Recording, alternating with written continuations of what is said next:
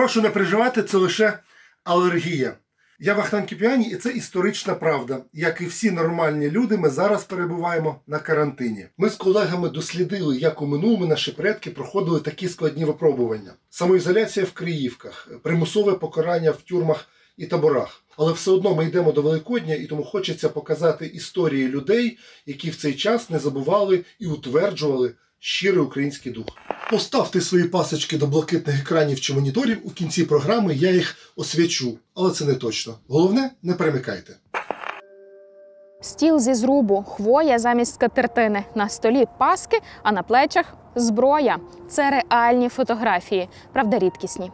Уявіть, у яких умовах вояки УПА святкували Великдень, поки ви скаржитеся, що зараз не можна до церкви. Перед святом вони могли й не бачитися із самісінької осені. Зимували у Криївках невеличкими групами і зустрічалися усі разом аж на Великдень. У першій половині 40-х років повстанці святкували здебільшого у найближчих до лісу селах, приходили на службу до храму, а потім розходилися на святкування по хатах. Але після 1945-го, аби не наражати ні селян, ні себе на небезпеку, упівці відзначали Великдень серед лісу. Напередодні свята вояки УПА намагалися за звичаєм висповідатись. Якщо не було можливості відвідати потай церкву, то приводили священика до лісу. Отцеві зав'язували очі, аби у випадку арешту він не міг виказати дорогу до табору. Якщо ж священника не вдавалося доставити до лісу, його функції переймав на себе командир. До великодніх свят повстанці готувалися впродовж тижня. Упівці приводили себе до ладу, стриглися, латали одяг та взуття, одягали чисту вишиванку. Поки одні стояли на сторожі, інші ладнали столи та добували харчі.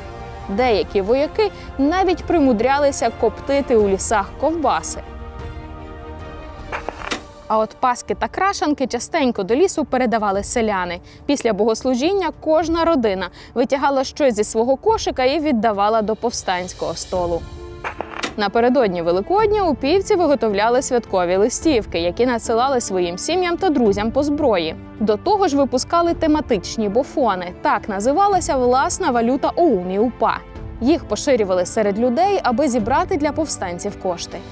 Христос Воскрес! Воскресне Україна! Так віталися повстанці на Великдень. За святковим столом упівці визначали плани на рік і розподіляли обов'язки. Адже найдавніше християнське свято символізувало для них вихід із самоізоляції у Криївках і початок нового року боротьби за незалежність.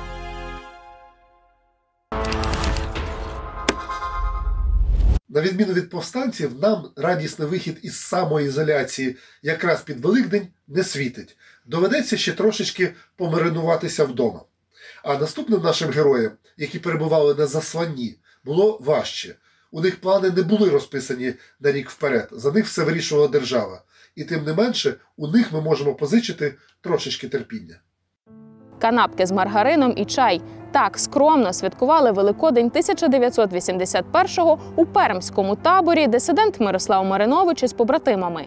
І це їм коштувало 15 діб карцеру. У відповідь на покарання політв'язні написали листа до самого папи римського. Неймовірно, але послання із радянського концтабору таки дісталося Ватикану. Іван Павло II прочитав його і навіть провів спеціальну месу за здоров'я підписантів листа. Найбільші релігійні свята українці намагалися святкувати навіть у тюрмах і таборах. До 1953 року переважно відзначали лише Різдво. Ймовірно, через те, що взимку роботи у концтаборах було менше ніж навесні. До того ж, родичі могли передати інгредієнти для приготування простих різдвяних страв. Адміністрація їх не вилучала. Натомість накрити стіл по-багатому із м'ясом, яйцями і домашнім хлібом, без яких важко уявити святкування Великодня, бранці аж ніяк не могли. Однак після смерті Йосипа Сталіна, коли режим у таборах послабшав, в'язні змогли відзначати і Великдень. За кілька днів до свята наводили у бараках лад і відкладали свій скупий пайок, аби потім із нього приготувати святкове частування. Інколи навіть робили крашанки з глини. У день Великодня бранці прокидалися ні світ, ні зоря і одягали чистий одяг. О четвертій ранку, ще до підйому на роботу, у бараках починали святкову літургію. Якщо серед табірників був священик, то під час таємного богослужіння освячували в'язничний хліб. Для них це було не просто свято. Це був ще один спосіб чинити опір системі і не здаватися. Ну і звичайно, це було дуже небезпечно. Дехто з дослідників вважає, що у травні 1954-го за великоднє привітання в'язнів кенгірського табору Христос Воскрес конвоїри відкрили вогонь. Звістка про це збурила концтабіри, хоч це не стало головною причиною повстання, та все ж дало поштовх. Спротив, під час якого загинуло близько 700 в'язнів, придушили у червні за допомогою армії із застосуванням танків.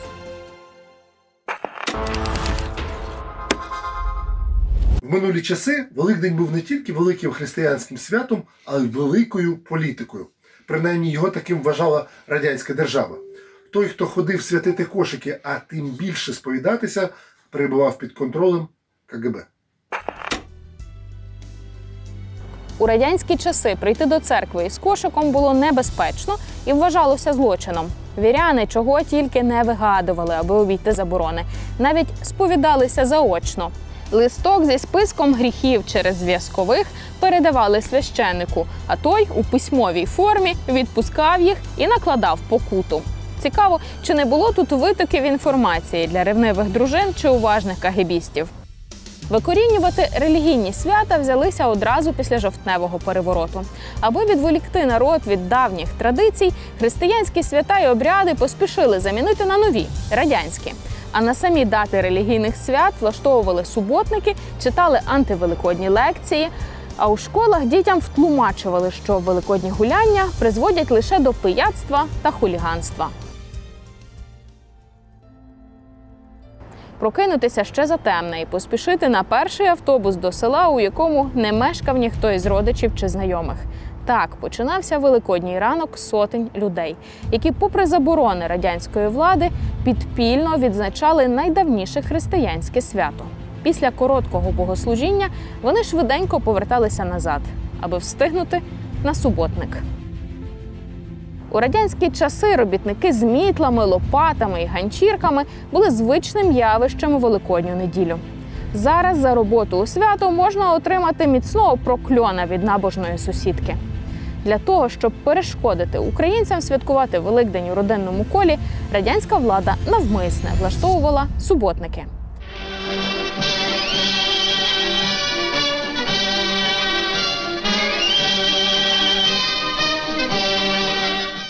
У великодній тиждень робили справжні рейди. До церков відряджали так званих сторожів. Загони із педагогів, комсомольців та чергових дружинників чатували біля храмів і видивлялися своїх вихованців і колег. Після чого учнів, яких засікли на всеношній службі, висміювали на лінійках, а працівників карали на роботі штрафами. На великодню службу чимало вірян збиралися таємно у приватних помешканнях, дотримувалися суворої конспірації за зачиненими дверима і заштореними вікнами. Священник напівпошепки правив святкову літургію. Вільно відзначати Великдень християни змогли лише після розпаду радянського союзу.